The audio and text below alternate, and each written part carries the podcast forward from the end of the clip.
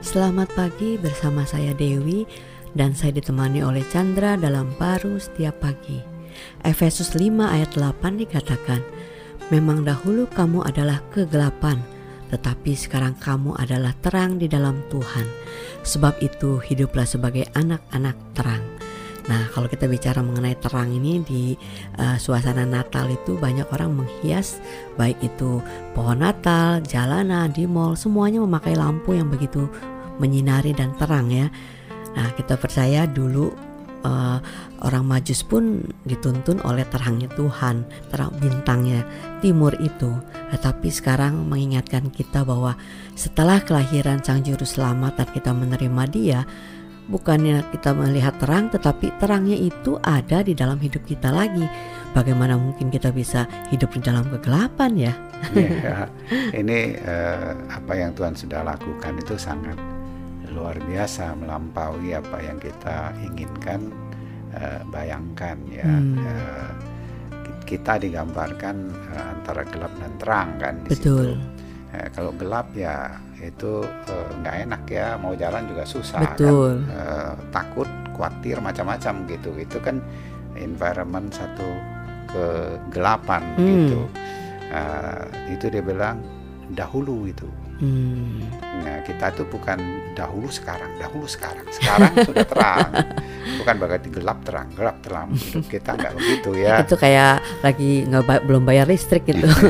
Ya ya kan dahulu itu orang itu hidup berpikir dia bisa hidup karena di Tuhan tanpa Tuhan. Itu hmm. mulai dari Adam.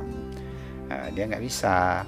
Uh, tapi Tuhan datang melalui Kristus Yesus sebagai terang itu hmm. menebus sehingga yes. dia bukan saja menuntun orang itu dia sebagai terang dia menyatu hmm. sebagai uh, uh, mana orang itu menerima Kristus itu sehingga dia juga menjadi terang hmm, karena uh, Yesus itu adalah terang iya sehingga dia karena terang ya mengenal jati diri dia dia bisa memancarkan satu kehidupan yes. yang terangnya daripada uh, Tuhan yang dibutuhkan bagi hidup kita maupun sekitar kita. Terang ini bukan saja menuntun ya, tapi mempunyai uh, keindahannya akan ada kasih daripada Tuhan itu sendiri.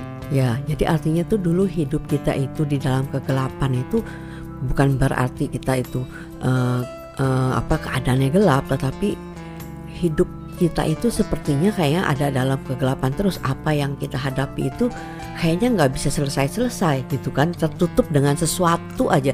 Kita nggak bisa melihat gitu loh adanya tuntunan Tuhan ya.